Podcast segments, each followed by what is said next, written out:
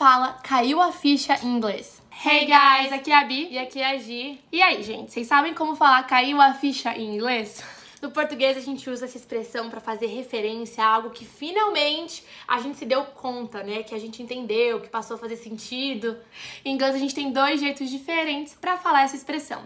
A primeira maneira de falar cair a ficha é sink in. Sink é o verbo afundar em inglês, dando a entender, transmitindo a ideia, né, que algo afundou na sua cabeça, que aquela informação penetrou, absorveu na sua mente.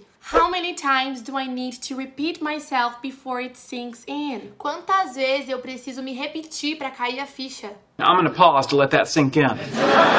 Se você quiser falar essa expressão no passado, tem que conjugar o verbo sink no passado, tá? Olha o exemplo. She went pale as the news sank in. Ela ficou pálida quando ela se deu conta, quando caiu a ficha. E, gente, atenção aí, né? Que sank é o passado simples de sink. Bom, o segundo jeito de você falar cair a ficha em inglês é falar It just hit me.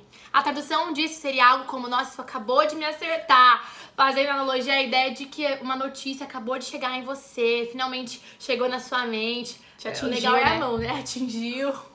Não, é, a gente é muito expressiva, né? Às vezes uma tá metendo a mão assim, falando. It just hit me. The two of them must be dating. That explains their behavior. Acabou de me cair a ficha. Os dois devem estar namorando. Isso explica o comportamento deles. You know, it just hit me. Na negativa fica assim: It hasn't hit me that tomorrow is the last day of the year. Ainda não me caiu a ficha que amanhã é o último dia do ano.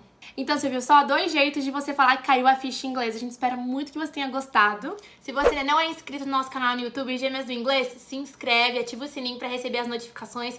Se você não segue a gente no Instagram, arroba Gêmeas do Inglês, também já vai lá, segue a gente para acompanhar os stories, todo o conteúdo. E não se esquece de comentar aqui embaixo, porque aqui é hashtag aprende aplica. E também hashtag Speak From Day One. Então já começa a colocar essa expressão no seu dia a dia para sair falando por aí. A gente se vê no próximo vídeo. Take care. Take care.